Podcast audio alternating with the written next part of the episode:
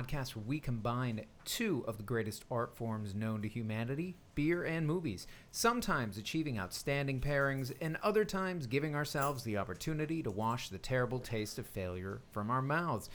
I'm one of your co hosts. My name is Dave Gurney. I'm here, as always, with. It's me, Joe Hilliard.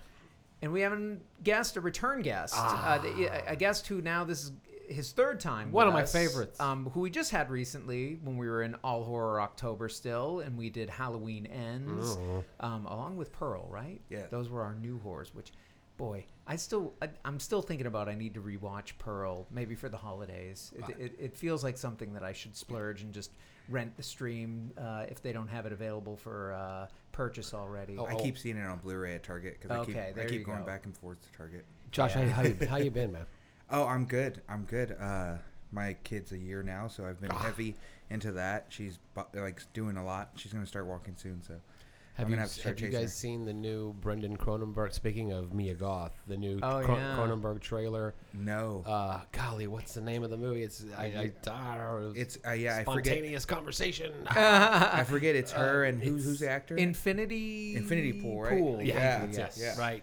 I have Uh, not seen the trailer. I saw photos from it. It looks already. I it's uh, all 2023. It's It's already coming baby into Cro- shape. It's baby Cronenberg, right? Not Yeah, not yeah, not, Yes. not Papa It's- Cronenberg. Right. We loved his first. Uh, Wow. his, direct, his film debut, uh, Possessor. We all I think that was his second. I was film. gonna say I don't think that was his feator yeah, debut. because I I think said. His debut with Cosmopolitan or whatever. Yeah, that's what Yeah. I, David. That's what I meant. I mean, clearly. Possessor is amazing. That's one of my favorite movies of the last ten years, Yeah, for it sure. was. It was really good. It, it appeared in the top three. mi- Uh, of s- I think you and I and Carlos. I can't remember. Yeah, I think It was up there. We, we, we were all very fond of it. It's it's stuck in, uh, st- stayed in there until the end of the year list, and But we're uh, not talking horror today. We kind of are, and, Well, but yeah. a little bit maybe in, theme. in half of the episode. But you know, uh, we're talking about films that certainly a new father might want to uh, weigh in on as his daughter gets a little bit older and can watch some of these movies. Th- this is content that will be available to her soon, perhaps. But let's Yeah, do what we do, yeah. David, and get some beer in our glasses. We're going to go to Whitestone Brewery. It's the first time we've ever visited them. They are out of Cedar Park, Texas, and we're going to enjoy, kind of thematically, into December now, their Melted Snowman. A winter. uh, The can says a winter warmer ale with cinnamon and nutmeg. Their website says, "Come in and try this limited winter seasonal cinnamon, nutmeg, and caramel notes on the nose." Full mouthfeel with roasted barley and chocolate characteristics on the finish. Cinnamon and nutmeg are present throughout. Drink this on Christmas, New Year's, or on any day of the week for full effect. Yes, you should have a sweater on to enjoy. It's coming in at 7.5, and I guess it's seasonally means that it's not going to be available from them year round. A beautiful melting snowman on the can. Love it. Love it. Yes, we're, we are in the season, folks. Last week we were drinking some uh, some fun seasonal stuff. We had the St. Arnold's Christmas, um, and uh, and then we were talking pretty squarely about uh, Christmas themed films. Although one of them was the debatable one, right? Um, th- this week we're not really doing Christmas films, but nonetheless, I'm I'm happy that as we're in this season, we're enjoying some of these offerings that breweries uh, put together uh, that that are meant to go with the season. And in some ways, I guess the idea of a melted snowman, uh, at least if we think of it as an anthropomorphic kind of snowman who comes to life, like a Frosty the Snowman sort of thing, maybe there's some kind of connection to be made with the film. but uh, We all enjoyed That is that is good. That's actually really well well said. we Just all trying. we all enjoyed that St. Arnold Christmas sale, but remember I asked, well, why is it a Christmas sale outside of the fact that they are it's a seasonal availability? Right. Because we didn't smell the nutmeg or the cinnamon or Right. the clove. They're uh, promising a lot of different Christmas flavors, uh, and they're certainly coming through on the nose. Yeah, I'm. Yeah, I'm, I agree. I get some of those spices, the nutmeg, the cinnamon. I'm, I'm getting that on the nose. Also, getting that sort of maltiness that you expect with a winter warmer. I mean, something that's a little heftier in terms of uh, that sort of basic malt bill that, that you're dealing with. Um, and you expect probably less so on the hoppiness. So you, I'm not getting a lot of hops on the nose. Am getting the spices. I am getting the malt. I think, at least based on what I'm getting up front before I even taste it, it seems like it's going to fit the bill. And I always get excited when we try a new brewery. Yes. So thank Ju- you, thank you for getting that here. Not my pleasure. Just from the smell I feel like I could take this to a Christmas party and be that drunk Theo with like a, with like a, a six pack. That- At seven and a half percent, if you drink Yeah, that six that's a pack, Theo beer. you're going to be Yeah. feeling it. Yeah. Uh, you know, guys, That's I- delicious. I've had a very difficult week, and I'm, I'm, I'm likely to talk about that in after hours. Patreon.com slash Beer and a Movie Podcast. $5 a month gets you a free bonus episode every week. And we tend to dive into our lives a little bit more. And I, sight and sound we could talk about maybe. David, you. We we meant to last week. Yeah. We got to. I don't know how you feel about that, but uh, we can. We can. Oh, the list. Yeah, the list. yeah, yeah. I didn't look too much into it. I also have very juicy stuff for after hours. Wonderful. Ooh. And David, Yeah. you uh, you pimped but did not deliver a, uh bad beer uh, experience, and I Yeah, want to that's hear. I right. do want to hear all about we that. need to. We need to tell that story. So I um, uh, I've been in touch with my son a lot this week because Yeah. of the things going on in my life, and um, I talked to him on the way over here, and he said, "I'm headed to Total Wine. I'm going to get some beers." And I, he's 22, and I said, uh, "Whoa, what, It's what, okay. I What do you- wouldn't I judge said, him. yeah, I'm, I'm, I'm loving this conversation. What, what are, what might you be picking up?"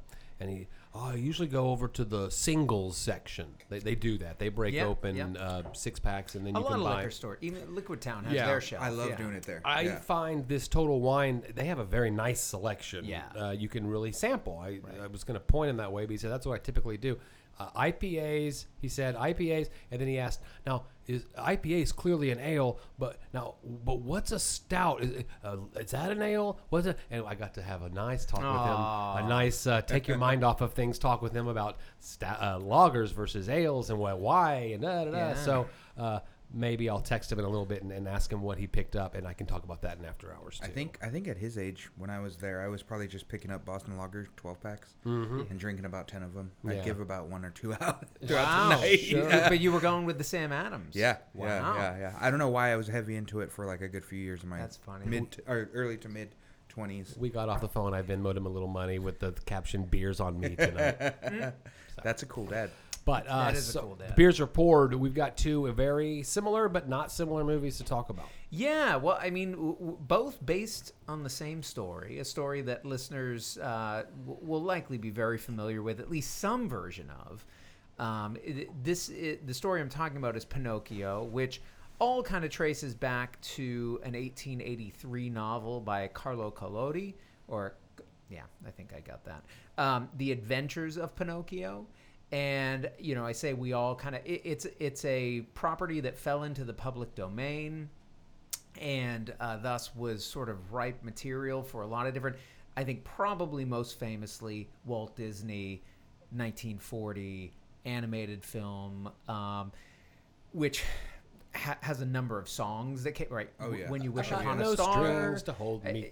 Yeah, yeah. right Sure. um, you know songs that have kind of even gone beyond the film in certain ways but but the basic idea of a you know puppet made by a woodworker who the, the puppet is granted life um, and sort of becomes a son to the woodworker the Geppetto is the name of the woodworker, and then through a series of sort of trials, has to kind of prove himself being worthy of actually being a real live boy. And then, depending on the version of the tale you're seeing, he does, he doesn't. We we kind of get to find out. Um, and Joe, you were kind of hinting that there's some elements to the original novel, which I've never read, admittedly, um, that maybe don't get carried over very much in these adaptations, such as the Well, in cricket. in the novel, Jiminy Cricket, and I don't think his name is Jiminy in the novel. It's not in the Del Toro version, which is what we'll be talking about first. Right. It, it- there is a cricket, but it's it's voiced by Ewan McGregor this go round, but it's not Jiminy Cricket.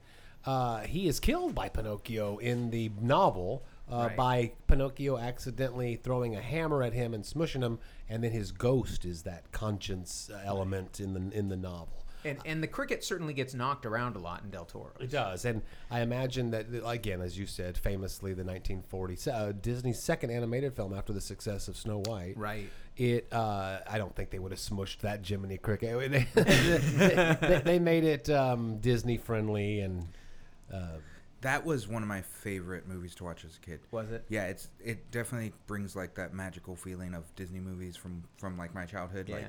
I put it on a little bit with my my daughter. She she'll watch and then she'll start messing with stuff. Yeah. she's still she's just a year, but it's it's I felt like it's comfortable. It's like slow. Like that old animation isn't like crazy. Like you It's know, true. There's there's it- a more leisurely pace to it. Yeah. yeah. But I, I loved it, and like all the songs just came floating back into my head and watching it. I haven't seen it classic. in a long, long time, and so when we when I sat down to watch Del Toro's version, knowing before I watched it that he Del Toro, right? We're talking Del Toro Yeah. now. It's our fifth time to talk about one of his films uh, here on the show. You know you're going to be in for a version that's going to probably be remarkably different from the Oh, yeah. sh- Yeah. saccharine sweet kind of Disney version. Yeah. I don't mean that in any negative way. It's what Disney does. Yeah. But uh, and boy was it! It was beautifully different. Yeah, yeah. Um, I mean, the, out of the gate, I guess. You know, going into a film when uh, Guillermo del Toro is at the helm, you kind of have a certain kind of expe- or I, Yeah. I have a certain Yeah. kind of expectation built up. Like I'm like, this is gonna be.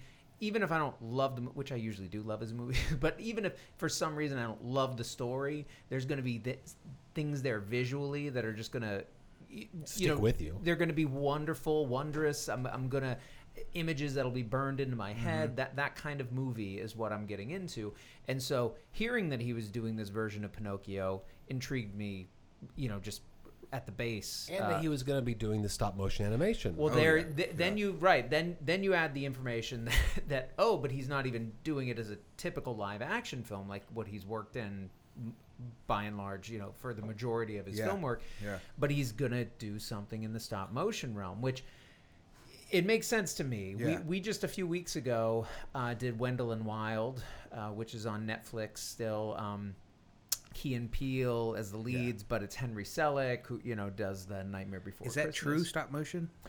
I you know I think they're using a process that maybe isn't as, but I think it I saw still a little bit a of it, of it. and it and it just looked a little bit CGI ish. Like it could be assisted, which is fine. There's a lot of companies that still like kind of do that. I think assisted. Or do that right- now. I think assisted is the, the Yeah. perfect word for Yeah. it. There, Yeah. There's definitely puppets and models, and they're moving them one frame at a time, but they're clearly uh, enhancing the entire some image. things that they're able to do that you wouldn't write yes um but it- but stop motion is something that i've I- I mean, I, I kind of actually shared this with you guys when we were just talking about getting ready for the episode. And, you know, one of my fondest memories of being awakened to the idea of there being movies outside the mainstream, like Yeah. art house cinemas and stuff, was a friend's dad inviting me along when they, hey, we're going to go see this claymation festival. Do you want to come with us? And we go to this small one screen theater in Portland, Maine called the Movies on Exchange. It was Exchange Street was what it was on. Um, and we sat there and they it was like you know two hours of these claymation which is mostly it's stop motion it's you know just using clay to do stop motion at the time the california raisins were a big deal do you Oh remember yeah, that yeah, yeah, yeah. All the commercials. That, Yeah. Well, I remember the commercials. yeah. And so it was it was a bunch of different short films that were all done using some variation on clay animation techniques.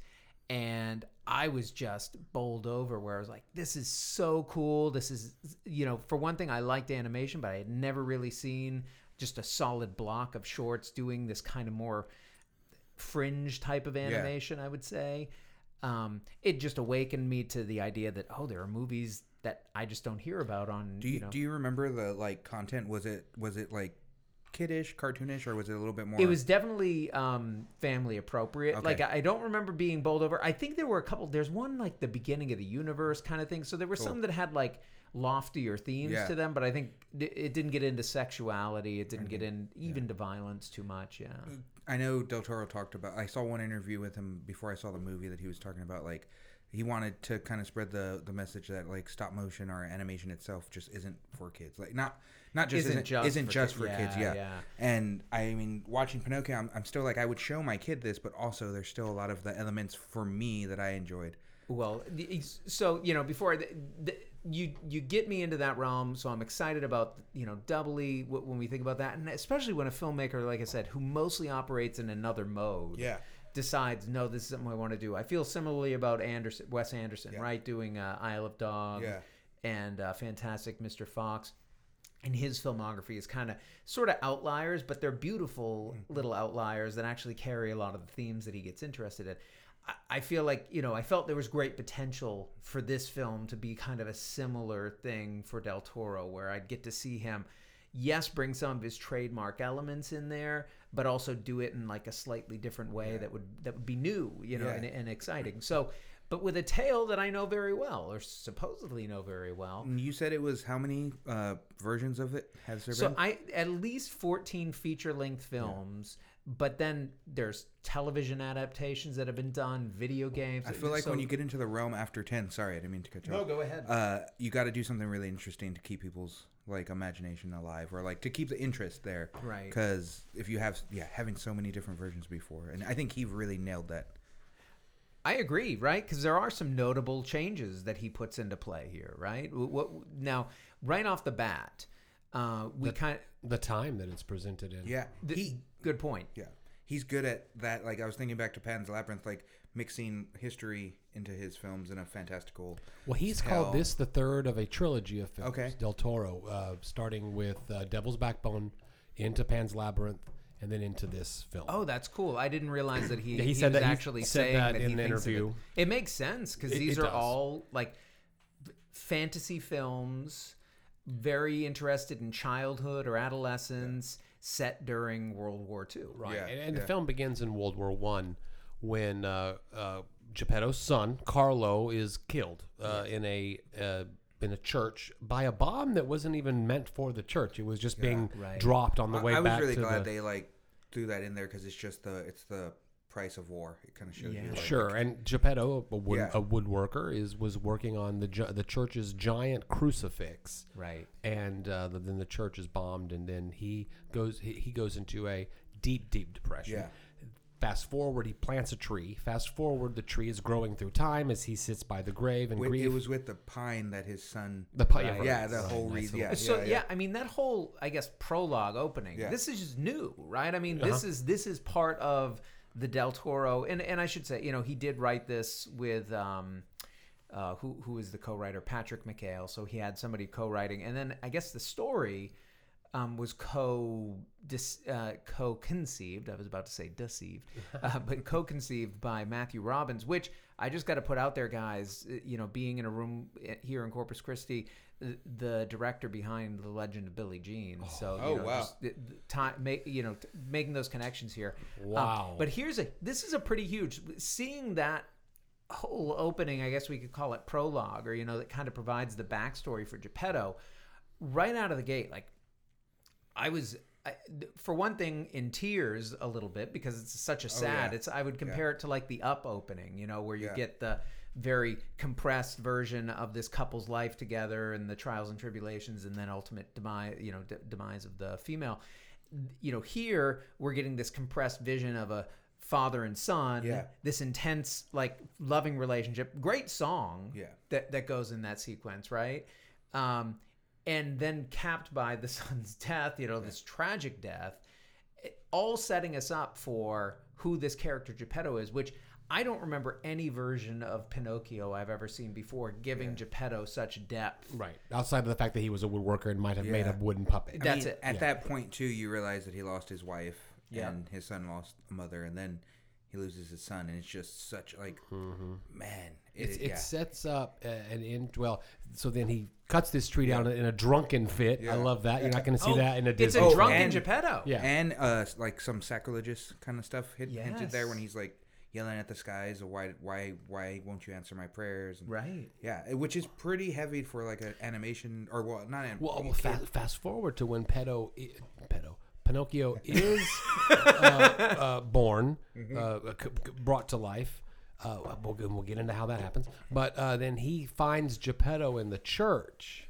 And Yeah. they're saying demon, demon. Yeah. And because because we should say the design of Pinocchio here is not a cute little marionette puppet. Mm-hmm. It is very raw, wooden, like rough. You know, yeah, you can see uh, the grain really you can see the grain. That was like to me every time it could cl- close up on Pinocchio, I was reminded of how beautiful this animation Yeah. was, how Oh, beautiful yeah. the detail was.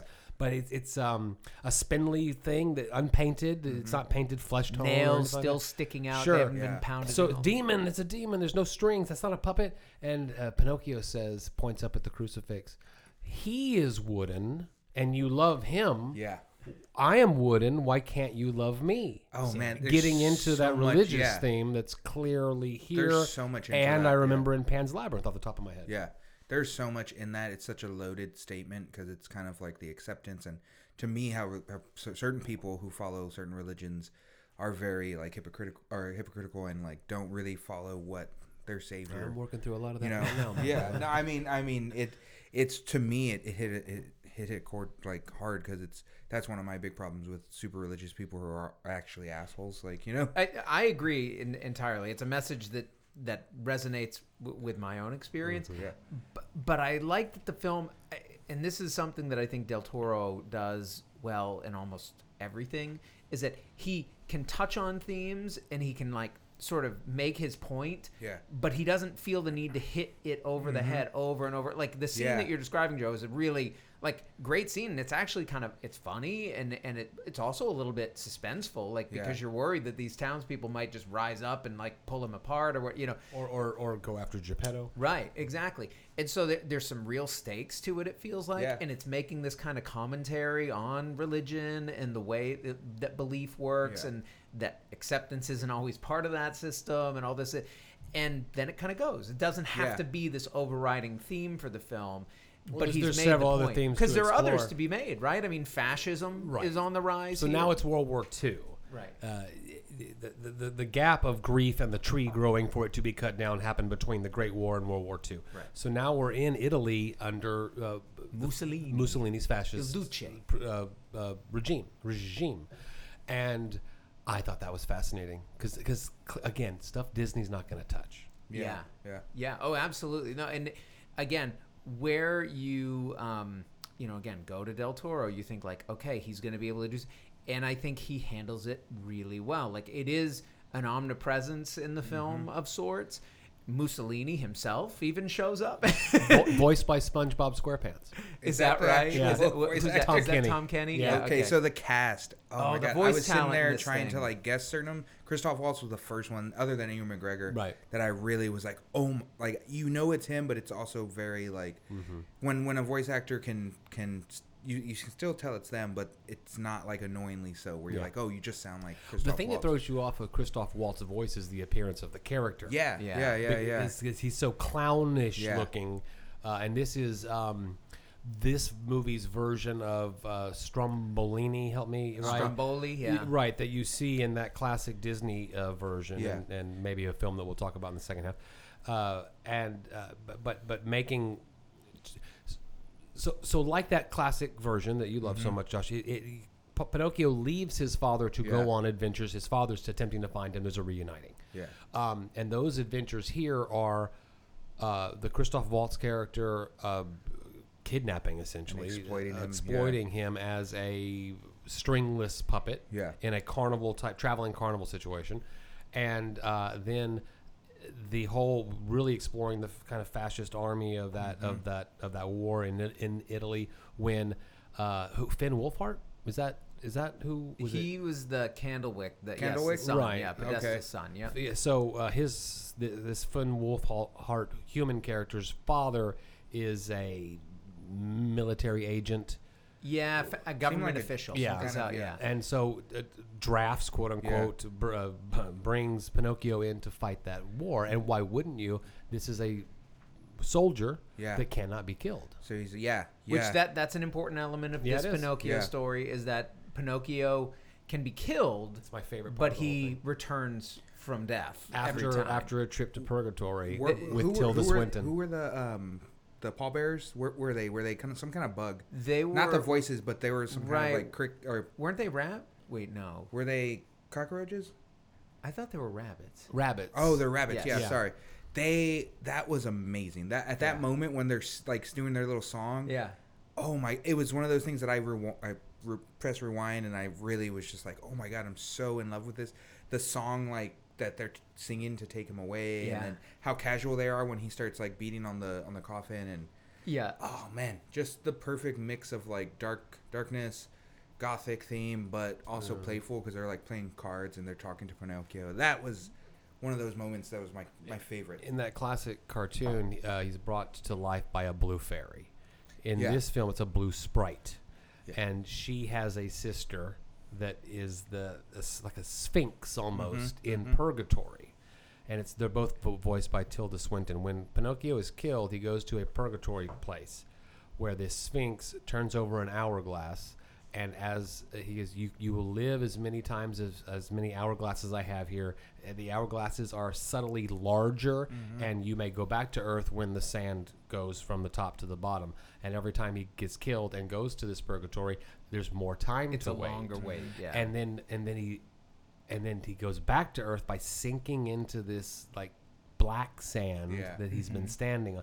It is Reminded me of- visually incredible. That was my Yeah. favorite part. Uh, I was looking forward to Pinocchio dying every single time he did because we're going to get another chapter in this Yeah. little part of the story. It reminded me of Under the Skin, where the where she Oh, leads yeah, the yeah, guys and they just like kind of slowly create. sink into Yeah. the yeah that black. But uh, the designs, oh man, the, the all the puppet designs, especially in Purgatory, were amazing. The the, the like purplish, dark, gothic tones. Like, uh-huh. But yeah, the the big idea of like him being like this ultimate soldier that that they recruit Mm-hmm. and they're like, oh, you know, we're gonna use you in war. That idea, kid soldiers, like that's a heavy, heavy, Oh, heavy yeah. topic. Like, Yeah. Well, and just the way that like these, you know, I, I don't know if this is so much commentary or just a recognition of like the way that he is just kind of property of you know Yeah. th- that you know initially sort of like a burden to Geppetto in a sense Yeah. but then once uh um the uh, Count Volpe, right? It, on- once Yeah. he gets his hands on, like, signs him to this contract that, Yeah. like, he essentially owns him, and everybody accepts that that's okay. Yeah, yeah, like, yeah, you can't own a thing. No. Um, and and then you know right down to Podesta when he you know it's like well no you're property of the fascist government we can conscript conscript you right we can put you into our our forces yeah. Yeah. It, was was Mussolini short? In real life, Yeah. I think he. I think he. That's was, what came to my mind when I I, saw he was. his character. I think this is probably an exaggerated. I mean, Yeah, they yeah, make yeah, him very yeah. short and rotund. Yeah. and I think he was like a kind of a barrel-chested Yeah. guy on the shorter end. But I think they're exaggerating. a hint at like how open I guess I was to dark things as my childhood. My brother showed me tons of dark stuff. Uh, I, I remember the picture of him hanging. Like, Oh, really? Yeah, yeah, yeah. Uh, I, was it his? It, it was assass- He was assassinated, or what did he? He was strung himself? up by the Yeah, people, yeah, and then I've- his corpse was dragged through the Yeah. streets. So I just watching the movie, I just go back to like, oh, I have that picture burned into my memory of Oh, him wow. hanging. So that's that's what immediately came to mind for yeah, me. I, That's even darker. Than I don't. Walter. yeah, yeah. Did you watch this one with your kids, David? No, so it's interesting, and I'll I'll get into more details maybe in after hours. My intent. I, I actually went to the theater to see this. Okay. That Netflix releases it for So- a short period of time. well, no. th- I mean, Netflix. Oh, yes. You mean they're gonna they allow some theaters That to seems to be that system Yeah. is they're going to put these Yeah. new releases out, but they're also going to have a tiny theatrical right but there was. Yeah. no there there was no exclusivity window here because it, was simultaneously right, Mhm. this this came out on uh, uh, on Netflix on Friday December 9th it also came to theaters that chose to carry it Friday December 9th so I, I but I decided because it was playing on a screen here in town that I'll take the opportunity and I'll go see it because I Del Toro. I believe, as, as I said before, even if I don't love the idea of him rehashing Pinocchio, which I was okay with because I trust him, but even if I wasn't, I know that I'm going to like what I'm looking at. So I want to see it in the best quality, Sure. largest size. Um, so I went.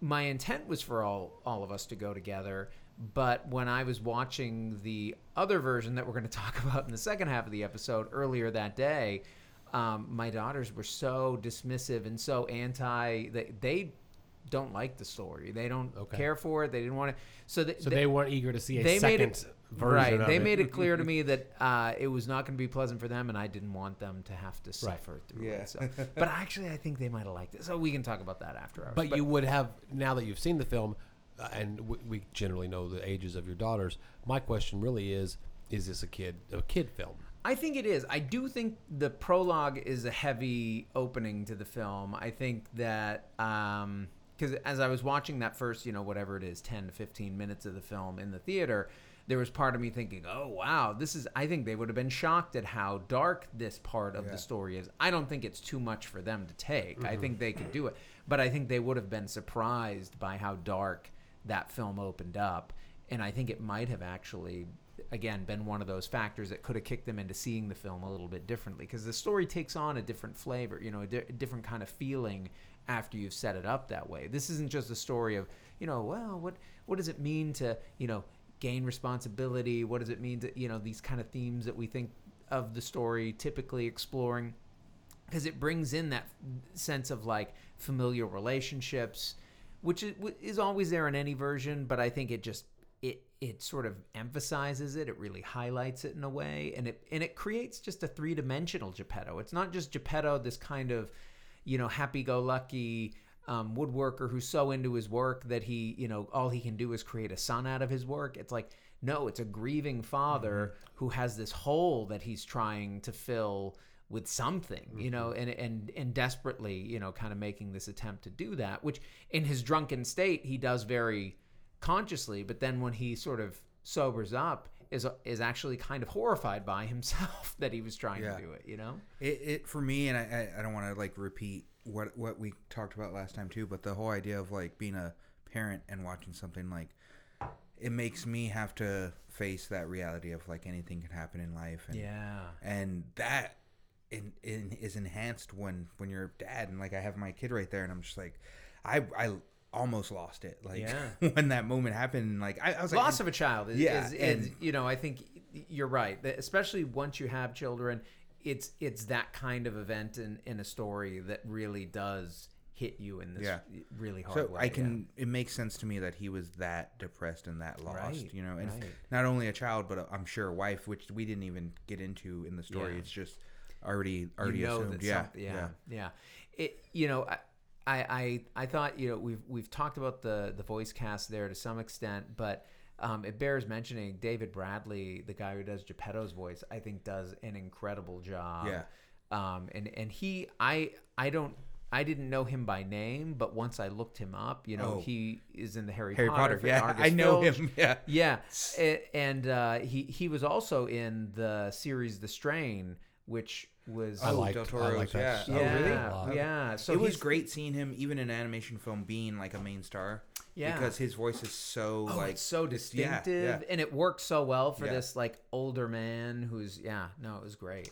The uh, we mentioned the Black Rabbits that are in Purgatory. Yes. They're all voiced by To- Tim Blake Nelson, who we tend to like on the Oh, I program. Love him. loved Blake Yeah. Nelson. a yeah. monkey Spazzatura that gets absolutely no like word dialogue, but just ooh, Well- ooh, ooh, ah, Yeah. is played by Cate Blanchett. Unless they're vo- voicing the puppets.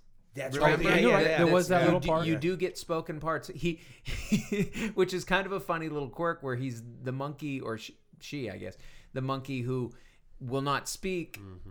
to humans directly, but will, when doing marionette puppetry, Yeah. speak the voices of the puppet. which was which was such a good element. yeah, I mean, John Turturro is it is on the cast. Dottore. Yeah. Uh, Burn Gorman. I don't know him by name, but his face I know Yeah. immediately. And He of course. Wes Anderson has Bill Murray. Yeah. Uh, Scorsese has Robert De Niro. Del Ron Toro. Perlman. Yep. Ron Perlman is uh, Del Toro's Del man, yeah. guy, and he plays uh, that father. Podesta. He yeah. is great. in Podesta, who everything, is everything. um, that fascist uh, government official that Right. that recruits quote unquote Pinocchio into the war. So on the and he uh, Joe asked you, is it like a kids movie? To me, there's enough silliness in moments that are just hilarious. Like me and Laura were watching, she she kind of like came in and out of it. Yeah. And the scene where Geppetto's trying to get to Pinocchio's show.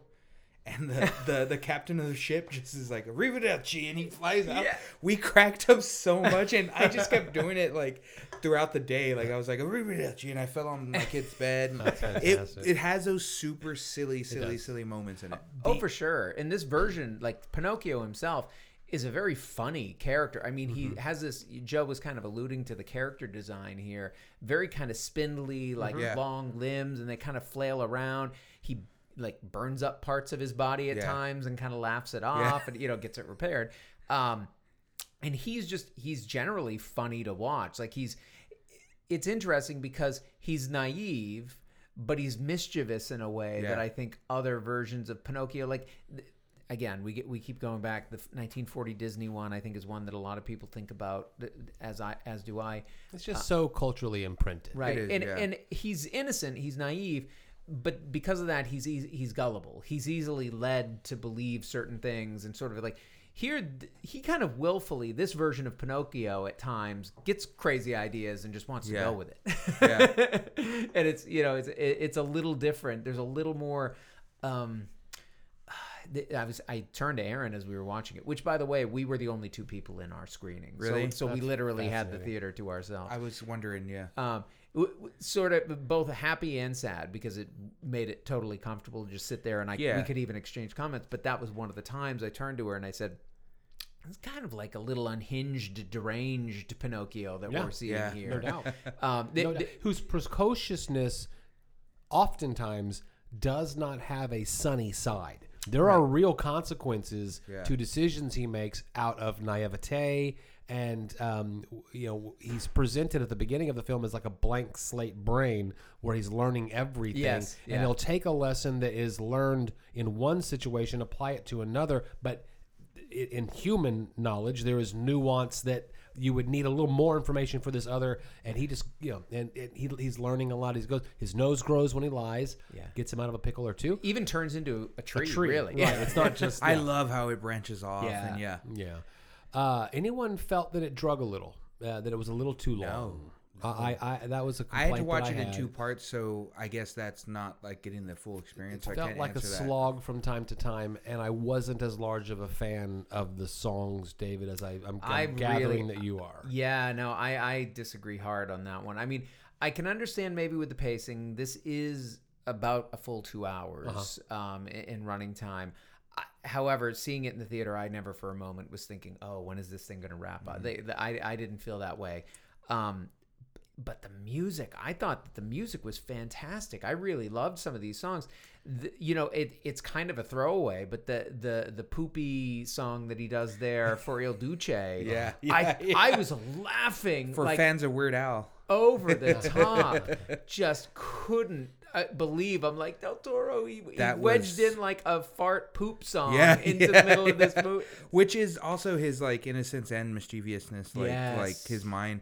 I love, and I think in every Pinocchio I've seen, I love the element of like like, and I'm just thinking of one star, like a Gene Kelly scene, like when he does the performances in the show. Yeah. The, I mean, you mentioned earlier the song, which we'll talk about later. I'm sure that there, I have no strings, like has very much this old Hollywood musical Sure. filled when Yeah. you're watching, Which it. would have been the context that they were all written in yeah, yeah, yeah. Yeah. It, it no, it really. Um, I I back thought in back in 1940. I mean, Right. On uh, you know for me i thought that uh, the, the score was great. I, I really enjoyed the music all around. I, I uh, alexandra um, desplat right who has done um, oh god what i mean he, he's worked with anderson right? He did well, the French Dispatch. There you go. Okay, Yeah. yes, he's worked with Wes Anderson, Curious Case of Benjamin Button. But he's he's worked with a lot of different directors and done some great s- scores over the years. So. as much as I liked the character design of almost everybody, I had problems with um, Jiminy or the Cricket. I can't remember his- Sebastian. Sebastian Cricket.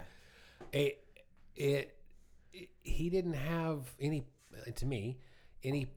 It's such a small point, but any like pop or ways like personification. And I understand that as a decision. I really do because Mm-hmm. the classic 1940s Jiminy Cricket is so well known. And it's got his little top hat and all that. Yeah. Um, I, had, I every time he'd come on screen, I'm like, I don't, I don't like the way he looks.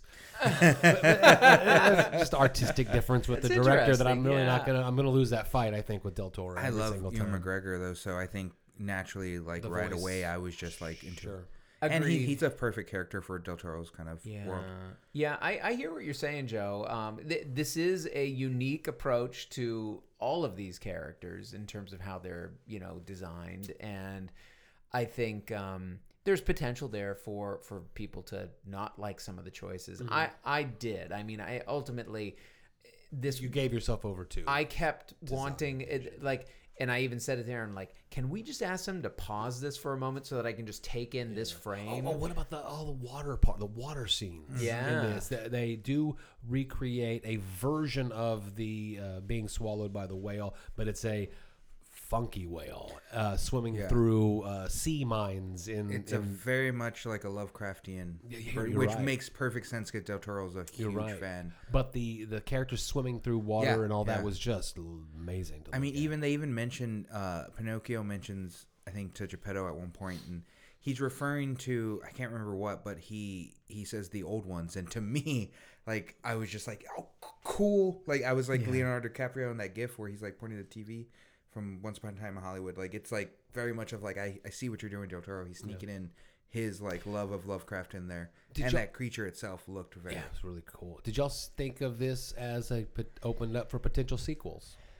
No, I think I think personally not because I wanted to mention my favorite part was the ending because of how like true to life it is that they go through and they show you that everybody dies.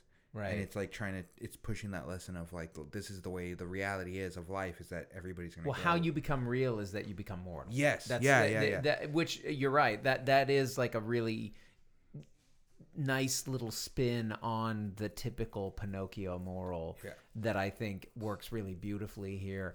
And uh, you know, again, leaves it on a sunny enough note. Like he does come back. Yeah. Um, you know, and, and he does get to live some life, and, and we kind of see that accelerated and what goes on. But we are, correct me if I'm wrong, but I even think the narrator, Cricket, uh, says that Geppetto dies in the beautiful little Yeah. scene where he's in the bed. Years bed later, and- years later. Right, right, right. He, he he lives his life out, and then he's in the bed, and then he's just Yeah. not in the bed anymore. And then Yeah. Pinocchio goes off on adventures, Yeah. and that's cut to black. I wondered if they're just leaving it open for more Pinocchio adventures. Yeah, I I mean I wouldn't totally rule it out. I mean Del Toro has been willing to right. I mean he did Hellboy too. I mean he's Yeah. he's he's willing to do that sort of thing.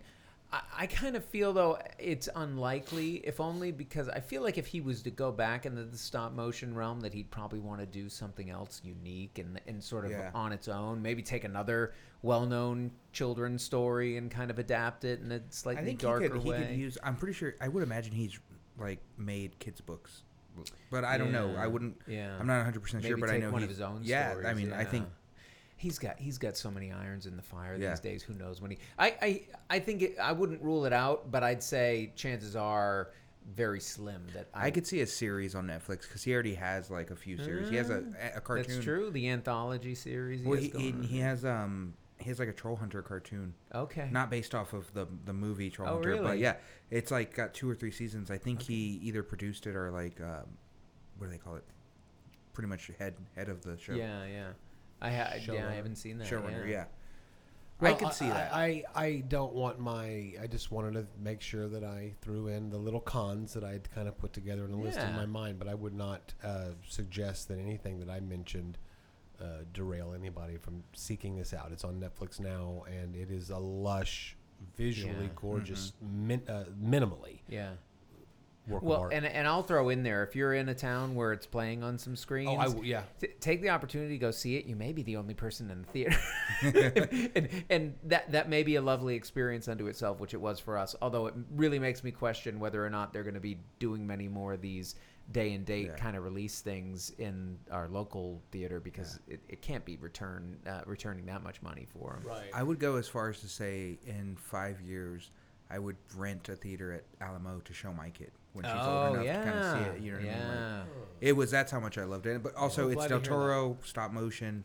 I've been a fan of stop motion since I was a kid watching Yeah. Nightmare Before Christmas. Like, yeah, so I it, to me it would it would I hope she can experience it in that way. yeah, yeah. No, this is and again the, the one that I wish I had dragged my children to. Despite, um, but uh, well, I'm excited. It sounds like you know all positive with some reservations. I get, I get, I get where Joe's coming from, but but I think you know definitely a worthy entry into the Del Toro canon. Sure. Um, one, one that I would never tell people to skip over. That's what I, Sure. the- Yeah. the- I think.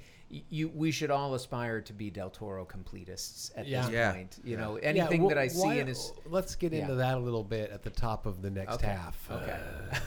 All right. Um, well, before we do that, Also, Viva la Mexico. Yeah.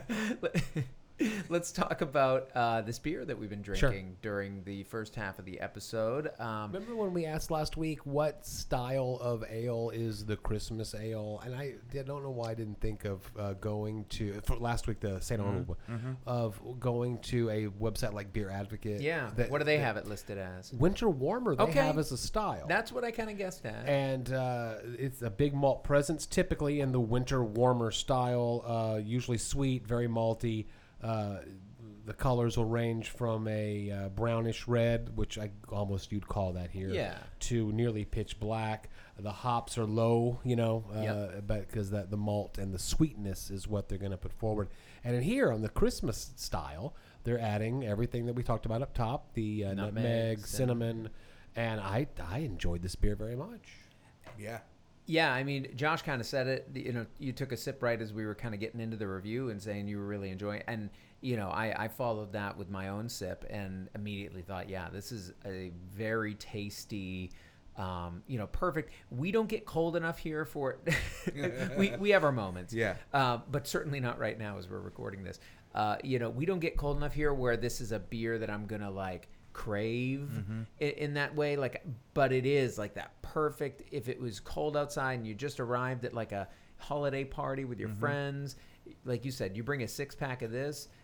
Even if you didn't drink it yourself and, and you and you were benevolent enough to maybe share it with some people, You'd have a lot of friends. you'd night. have friends. Yeah, You, yeah. You'd be very happy uh, about drinking this and, and sharing it with people. And and as Joe was saying, you know, I think for Christmas ale uh, or a winter warmer, it it's totally appropriate to bring in some of those spices that I know some people just that's a hard no to them. Um, you know, I don't But these, want these that are stuff. subtle. I I agree. Heavy I on think the nose, I think this is nicely balanced. I think they're more like they're there as kind of just little accents Mm-hmm. rather than the real sort of driving force, but they're nice accents. It does have very much the the holiday party kind of taste, the warmth, the fun. Yeah. Like, it's not too too much of anything. And I honestly was already like, I think I kind of lost where we were at, and I was like, do we have the six pack? Because I would totally open another one of these. It was it's great. Yeah, it's great. yeah. Um, well, I'm I'm excited. It's always fun to have another brewery come into the mix. Whitestone Brewery out of Cedar Park, like Joe was saying at the top, um, you know, has really kind of made our episode here with with, with something special uh, in the can. To, to bring it full circle, real quick, I looked up St. Arnold's Christmas Ale Yeah. on the same website, and they're calling that an old ale, They call it an old ale. which you know, of course, is a more a style that has a very small subset um, in the ale Yeah. community. Well, there you go. All right. Um, so you know, learning things about beer all the time on Beer in a Movie, learning things about movies occasionally. Um, we're gonna learn if you can do two versions of this same story in one calendar year that both wow the critics on Beer in a Movie when we get back.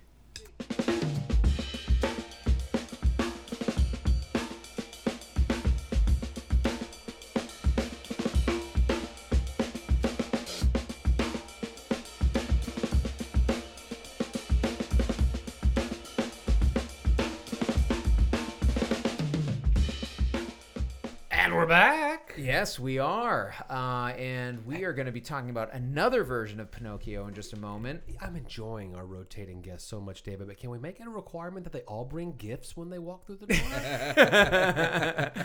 Um, I don't Josh, if what we did, can- what did you bring us for real? What So did you do? I like making custom co- coasters at home, and so I made y'all some film reel coasters. It's from a book called uh, "Film Through the Through the Years." They go through like decades, and they have, you know, film reel, photo, still kind of. Um, is mine uh, Scarface? yeah, yours is Scarface. Lovely. They're both Pacino. Uh, David's is Godfather uh, one.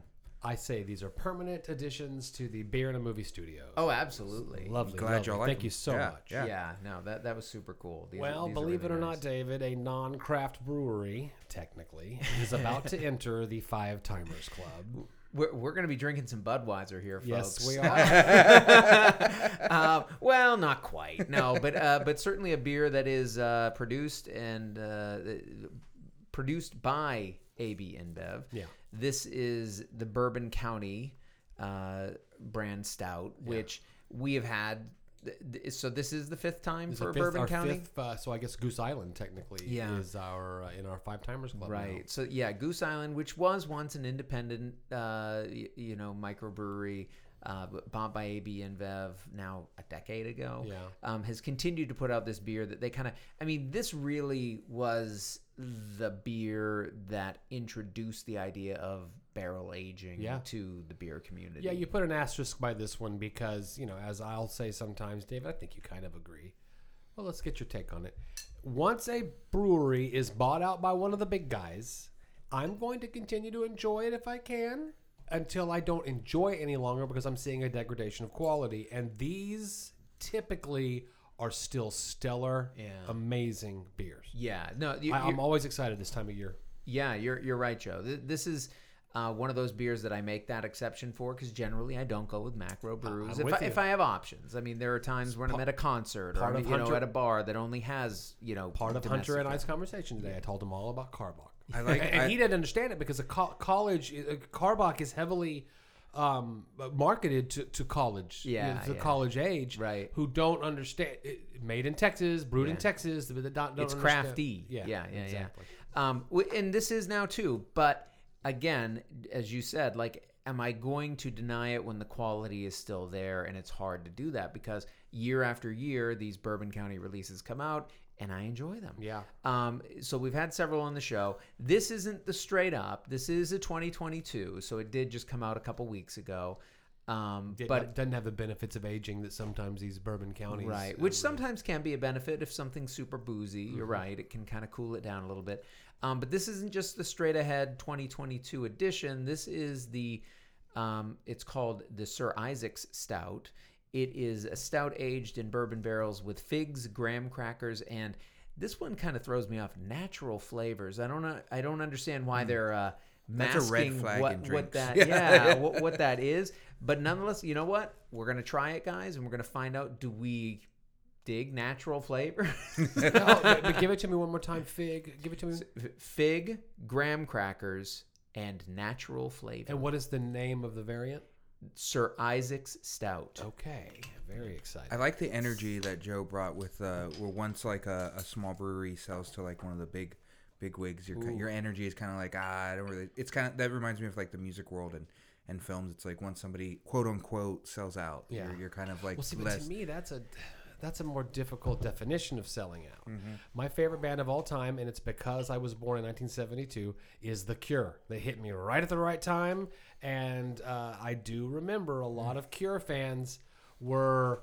Uh, uh, when when uh, Kiss Me Kiss Me Kiss Me came out, just like Heaven, well, they have sold out because they are reaching a wider audience. yeah, and but Disintegration's still the best album of all but time. it's interesting to see. no discussion required. it's interesting to see like from that point on do they do they get worse or do they and like like david said too you're not gonna like lie and if it if you like it you're gonna admit Sure. that you like it which i feel movies films obviously i mean uh, music beers like kind of have that Josh same and I were energy. bullshitting about music, David. I did notice you took a whiff and made a very funny face.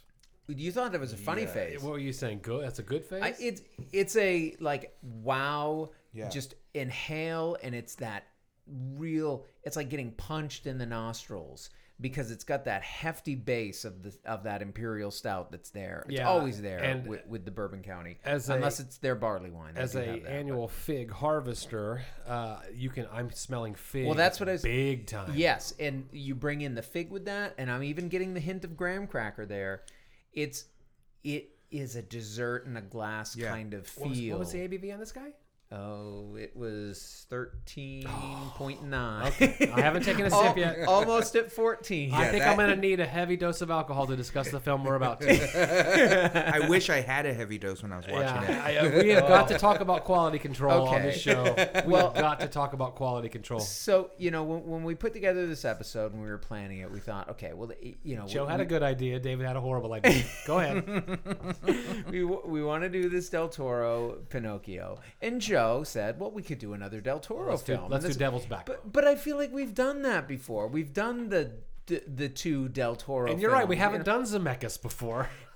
Is this our first Zemeckis? I'll double check. Well, um, but lo and behold, right, this same year, I, Mm-hmm. I made the point that well, but there has been another version of Pinocchio released just in the past few months. Romancing the Um, Stone. Okay. Yes. Yes. That's the, this is our second Zemeckis. that um, you know, I haven't watched yet when I when I was talking to you about it, but this would give me an excuse to, Sure. and it's right there on Disney Plus, which I'm already paying my monthly fee to. So why don't I give it a look and see how it is? Now, knowing in the back of my mind that I'm sure I would have heard people excited about this. yeah if it had been really good because I'm already telling people about the Del Toro Pinocchio. In fact, like at lunch today I was telling people like you have Netflix? Yeah. Make sure you watch this. It's going to be it's going to make your holiday season if you have like a good like stop motion experience. I felt like the Disney, the new Disney Pinocchio that we're going to talk about now, had um the audience was Jiminy Crickets. I'm a dad. Dad jokes now. Jesus Christ. You're right though. It was a me take very another quiet. like I remember hearing about it, and I think it was probably because I went to Disney Plus and it was on the front page for a little while Sure. to like you know, hey, here's our new feature film release. Yeah. and pass, pass. You know, the, um, but you're right. I didn't hear any buzz about it. Um, but lo and behold, this is a, a film in that sort of. You know, it's been going on. Is it has it been a decade yet for Disney This is to the do these live time. action remakes? This is the 18th one. Yeah. Okay. Wow. Wow. I, I remember Lion King. I remember got the treatment. Jungle Book got Yes. the Aladdin 18? with Will Smith. Uh, taking the classic animated property and turning it into a live action slash CGI slash you know Yeah. uh, version of itself. Going back to those properties that we know have already made money and packaging them in a way where we can make more money from the, The existing cash property. grab. Yeah. And that's what. Uh, okay, go ahead. Well, that's. I mean, you say that, and I have to believe that this for them has been a huge money loser. Yeah, I would Um, imagine. it- but but I do think that so many of them have done very well, right? I mean, the Beauty and the Beast one. Yeah. I think They're literally doing all their old animated uh, set lists, I guess, in, in terms Yeah. of like a band. Yeah. But just redoing them and just to me, it's like they're like, oh, they're, they they didn't fail. Like it's producers sitting around being like, there's no way this can fail, and then you have something like this. Tom Hanks as Geppetto, like how did he gets away with whitewashing so like he's just special in that way that it doesn't matter when Tom when He's Tom Hanks does it. He's a very talented actor. I'm He not. is, I'm not going to is, yeah. say you know, but they took the design of the of the cartoon and just like made Mm-hmm. a wig that shape and mustache and put it in the clothes and put it on Tom Yeah. Hanks. Yeah. The puppet uh, in this live, I guess that would be probably CGI. The puppet. Yeah. It looks exactly like the 1940s. But it just doesn't Puppet. have. It looked lifeless to me. and so did Jiminy Jiminy Cricket Mm. Yeah. the most. Looked Yeah. like a piece of plastic. Yeah. Something. It, it, it- and it, as much as go ahead. It loses the magic for me, It especially. really, really did. Yeah, it lost so much of the magic from the original cartoon that Disney did, but it just felt so dull. And then the, the they're trying to throw in like um of the time jokes. Like I think he mentions Chris Evans, the the Yeah. Chris Pine. Chris, Chris Pine, Pine, yeah. Yeah, which I get a pine Nokia. it- it, You know, I know, but it's from so pine, it's gonna be but- so dated. Oh. yeah, yeah. But he looked lifeless. The CGI just looked lifeless to me. Like it's like that. Um, what do they call it when you look into like a, a robot's eyes? Like Uncanny Valley. yes, like Yeah. just like nothing there, just a which void. which you know watching the del toro version Mm-hmm. the, i mean the eyes there there's a real life to Yeah. that character even if they're tiny like knot holes. yeah almost. even Yeah. though Yeah. they're actually not eyes you know Yeah. it's uh, yeah it, it it's funny to watch like as, as much as this may not have been pleasant for you both and I, and I apologize on to a I, degree I bought a month of Disney Plus just to see. Oh, man. Well, watch some other content. Yeah, There's some yeah. other good stuff. I need to catch there. up on certain Yeah, things, if yeah. you never watched Mandalorian, that, I that's did. I need to watch Andor and Obi Wan. I haven't been hearing good things about Andor. Anyway, Yeah. sideline. Um, well, I apologize. So the better stuff on Disney. Why Plus. don't we not talk about this film and talk about better things on Disney Plus? Okay, so it's but it's this you know All right, give us the gurney. version. this attempt. Well, no, I I don't have a lot that I can Shine say up the to, to help. There's not a lot. Now I can say it was relatively inoffensive to me. Um, this film was for six to twelve year olds. Period. yeah, The, I mean- adults aren't going to have a Simpsons uh, experience where they're catching a higher level of of hidden content. No, there's not that, and it, and it doesn't do anything to like really like Del Toro's did to sort of bring gravity to the material to actually again like you know to to sort of flesh out the characters in ways that they weren't in mm-hmm. the 1940 animated version for Disney or you know it sticks like you said pretty closely to what they had already done in terms of the mm-hmm. story. And then so it's just what does it mean when we translate a few of those characters into actual humans and then use CGI for a lot of these other things, which is kind of a weird like and all of these live action remakes do that to a certain extent. Yeah. but there's a point, and I and I was feeling it with this one. I think where it kind of feels like, oh, really? Are you making a live action version? If so much of what I'm seeing on screen at any given moment is, you know, like it felt like 90% of most of the images I was seeing was computer CGI, generated. yeah. yeah.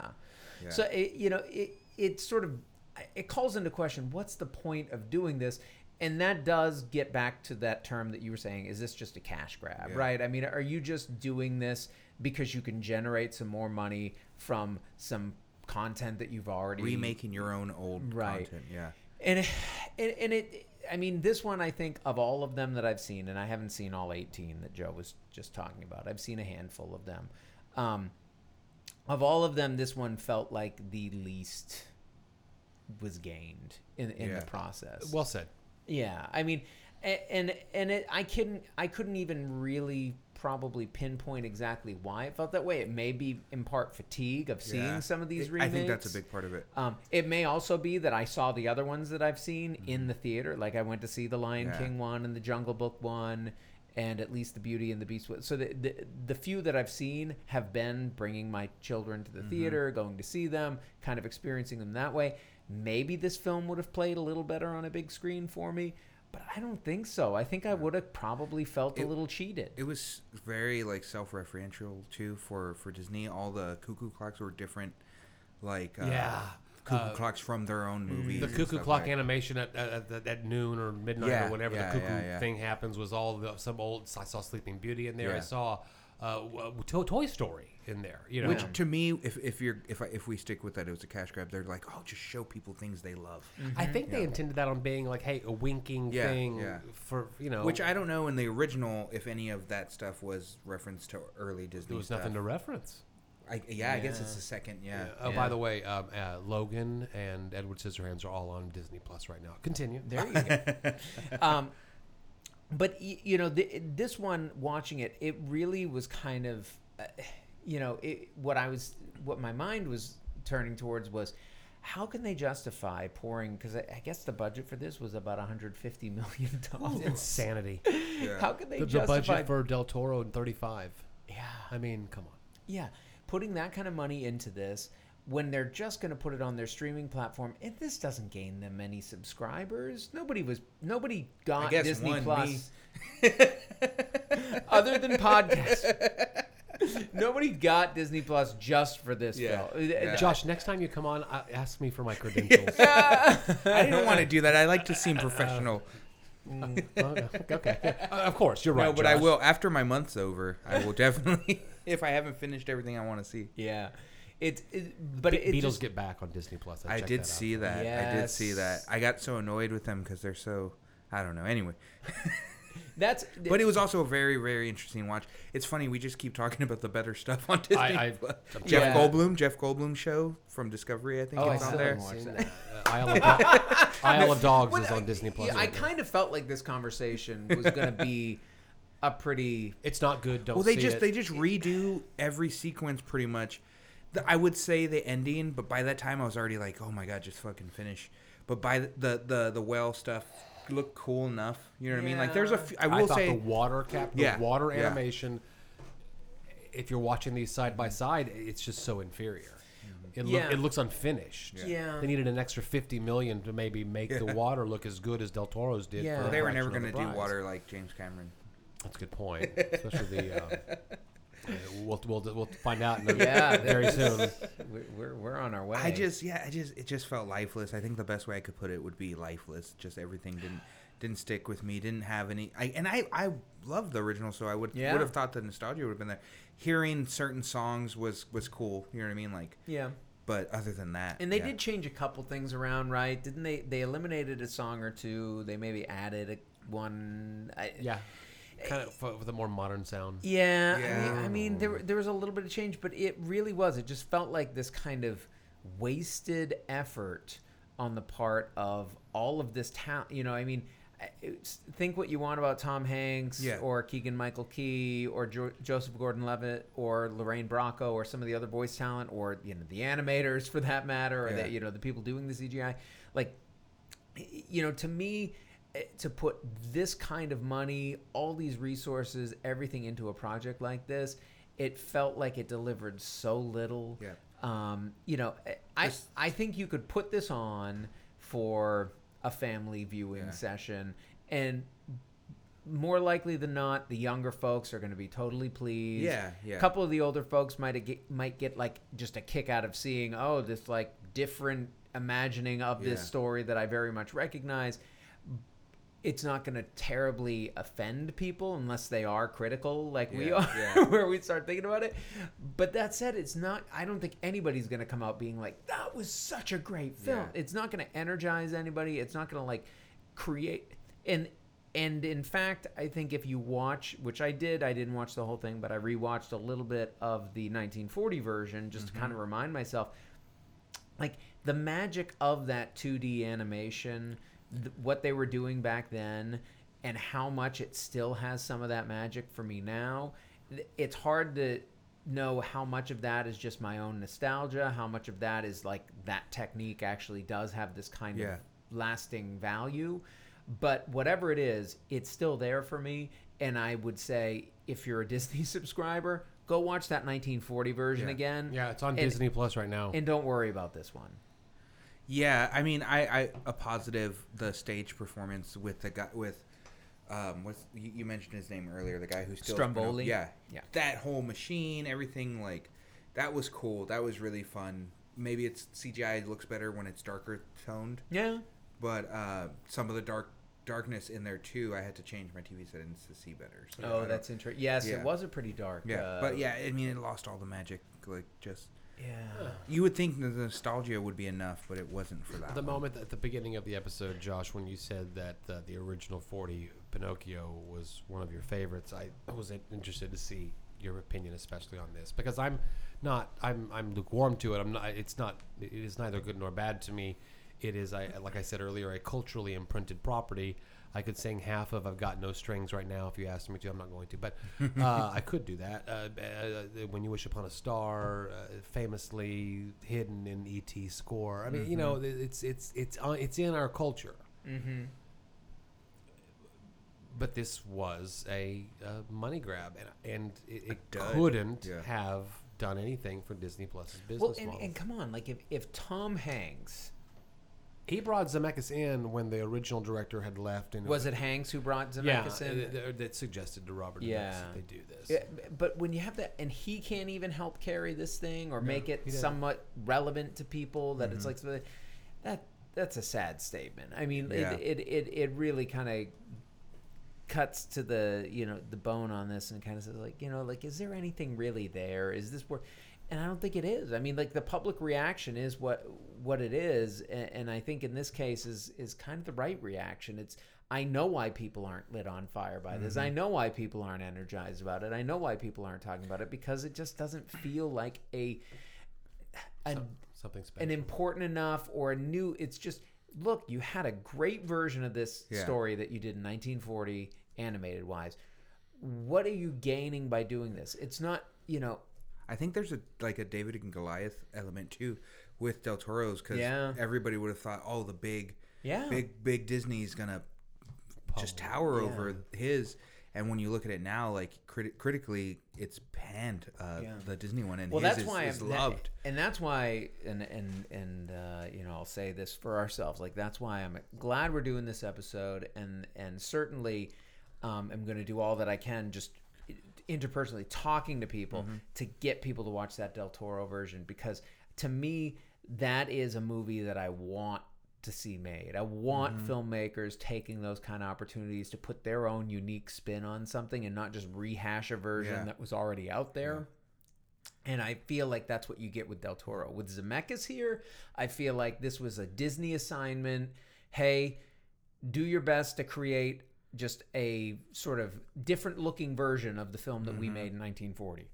I didn't know that he was the second director on it, so that's telling as yeah, well. it was a long in uh, I think- production hell uh, yeah. assign- um, project. I think hopefully it just is the the failure of Disney's Pinocchio is good for cinema in a way because then people are going to look at things like Del Toro did his Pinocchio and be like, well, we should bet more on on the Original. yeah, or well, bet more on creative directors people who are outside of the box. Yeah, because Del you're Toro and right. 'cause stuff. it's not Yeah. it's not an original property. I mean, Yeah. I don't want to, and, and actually, this is it was kind of funny because I was reading some things about this one, like how how people were reacting to it. Reading some IMDb reviews actually um, yesterday, and you know, one person I I do feel like I don't want to just totally dismiss Zemeckis because a couple people who I was reading their reviews were saying like, why would they give it to Zemeckis? And they were tagging him as uh, the guy who did Castaway. And I'm like, yeah, he did Castaway. I get Did, that. did you do Back to the Future? He did Back Yeah. to the Future. Yeah, yeah. He did Romancing the Stone, Yeah. which we did on the show, and, and we really loved. He did all the Back to the Futures. Who Framed Roger Rabbit? That was a Another classic of my childhood. Of yeah, animation and yeah, absolutely. live action. So I mean, he, he has a lot. Now he's also responsible for Forrest Gump. yeah, I, I knew it would come up, and I, I've never said this on the show, but I've had a really bad week. I don't hate Forrest Gump as much as the other people in this room typically. we, we may have to do it someday. I love. I love. I, I I won't. I'm angry that it beat. I'm I ang- won't say I love. Forrest I'm Gump. angry that it beat When- Pulp Fiction for Best Picture that year because that's just silly. Yeah, I think I mean, I, I it was of a time I was like, this is a good movie when I was younger, I- and then I really found out what cinema was. I was like, oh shit. Oh yeah, no. That, when it came out, it was I was fully in. No, we'll, we, I mean, we the will the, tackle pe- that. the Dr Pepper and all that. That it's funny when you look at it. we will tackle that beast. I believe he Th- said he's this got is- to pee. this isn't the time to do it. We, we, we will give it a full treatment at some I just point. figured that our second half was shorter than normal, so now I'm just Josh and I are cracking each other up. well, I have a friend I- named Kenny, and every time I see him, I'm like Kenny, like I was running. I'm sorry, that's all we're gonna do.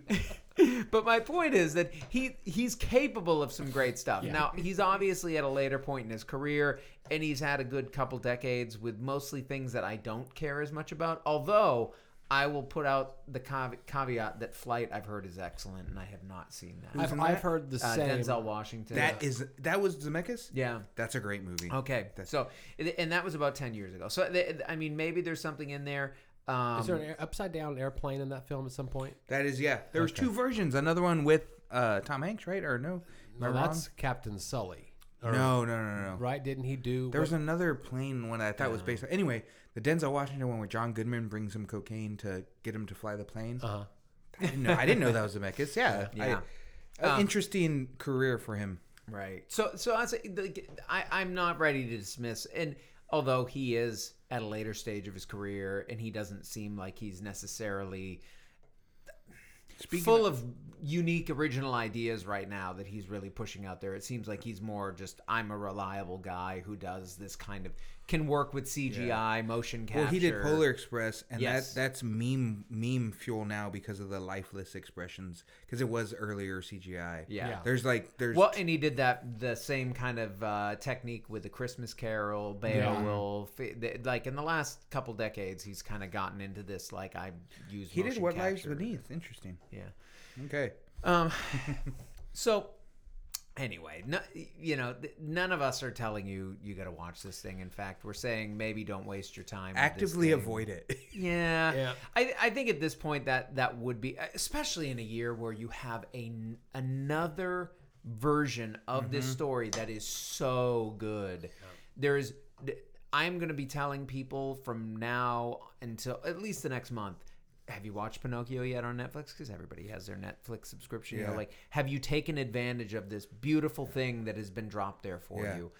This one, if I ever mention it, it's just going to be to say, you know, yeah, you don't need to. It's like comparing Budweiser to this Bourbon County. Ooh, look at that segue. I've learned a few things from being Yeah. with y'all. David, Well done, Josh, well done. the end of the best of the year, end of the year lists are coming out, and we do ours on this program in an episode we call the Bammies, which is usually uh, near the Oscars, a few weeks before the Oscars. And in the Bammies last year, I called uh, Goose Island's Bourbon County um, Kentucky Fog one of my top three beers of the year. Oh, year. that was a really interesting one with the tea, right? Earl Grey tea. Yeah. Ooh, I want to try that. But uh, I think you're gonna have a hard time finding it. Yeah. Yeah. But this time is our first go around uh, to do this. Might another Bourbon County might pop up in the near future, maybe, maybe not.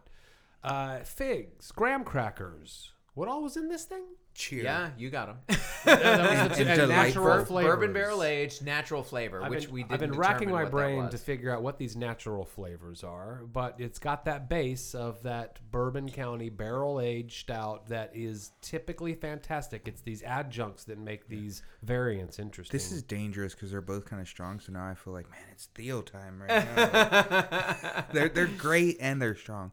Yeah, th- I mean this one especially at almost fourteen percent is just. It, but but that's the other thing about Bourbon County is typically they are hefty and you feel it's it's a weighty beer. There's there's um that w- w- you know it, I'm gonna go against what Anya Taylor Joy tells me in the menu Yep, and bring up mouthfeel here. got to.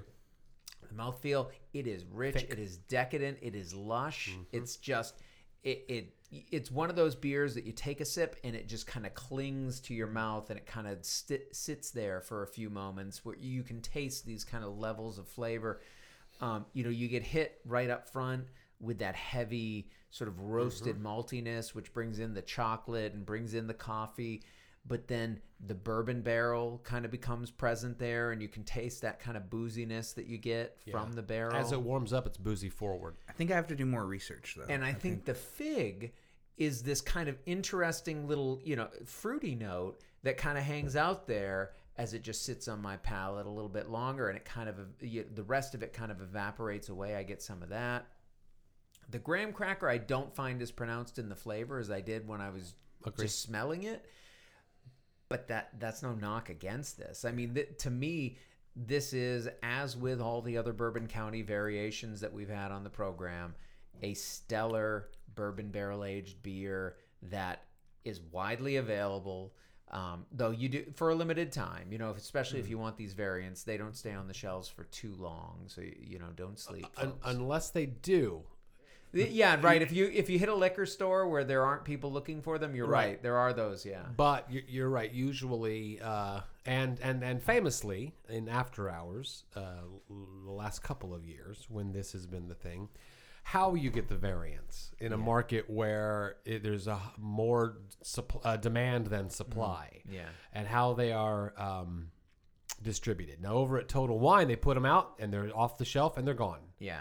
Uh, at, at our more locally owned liquor store, it's. psst, you know that kind of thing's going on as well. Yeah, you got to yeah. be I would in the imagine know y'all that you're- have y'all have a lot of those like uh, connections. Well, it's, by it's now. I think that they they and it's it's not a bad business choice Yeah. is to reward the Yeah. customers that come and looking for special beers by giving them special beers first. Yeah. I still I still owe y'all um hopefully next episode that I need to get something shipped down. When I was in up in Massachusetts, Oh, I, yeah. I told you I was going to bring something. I got super Well, paranoid, so I, I still owe y'all for Your lovely coaster episode. gift is going to make up Great. for the it was paid your Yeah. debt off. But There's no debt here. Yeah. anything, I, I find this to be the delightfully boozy, mm-hmm. especially as it warms up. I had to do a, a double dip. I, that's why I said I was going to do more research. 'cause Yeah. I just wanted more. It's, it's delicious. yeah, is the research paying off for It you? is. Okay, It did is. you learn I got the anything graham new? cracker smell. You, even you got more. it the second time. Yeah, All right. Well, yeah. if, leave a little for me, and I'll look for some graham crackers here in just a little while. No, I, I enjoyed this very much. I think the fig,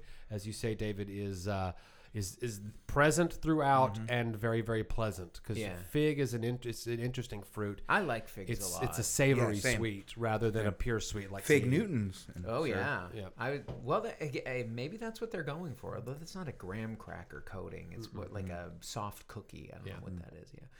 Um, well, th- this has been a lot of fun, guys. It, It always is, um, and it's hopefully fun for you, the listener. And it's a fun that doesn't have to end because the best thing about beer in a movie is that the conversation doesn't end here. We are on social media. You can find us on Facebook. Uh, you can find us on Instagram. You can find us in various other avenues. I would point you most um, emphatically towards our Discord, where we operate under the name Beer in a Movie. The conversation continues. Find us there. Jump into that conversation. We love to have you join. Um, we've also mentioned that we'll extend this conversation ourselves in our Patreon subscriber only after hours bonus episode that we're going to record right after we get done with this.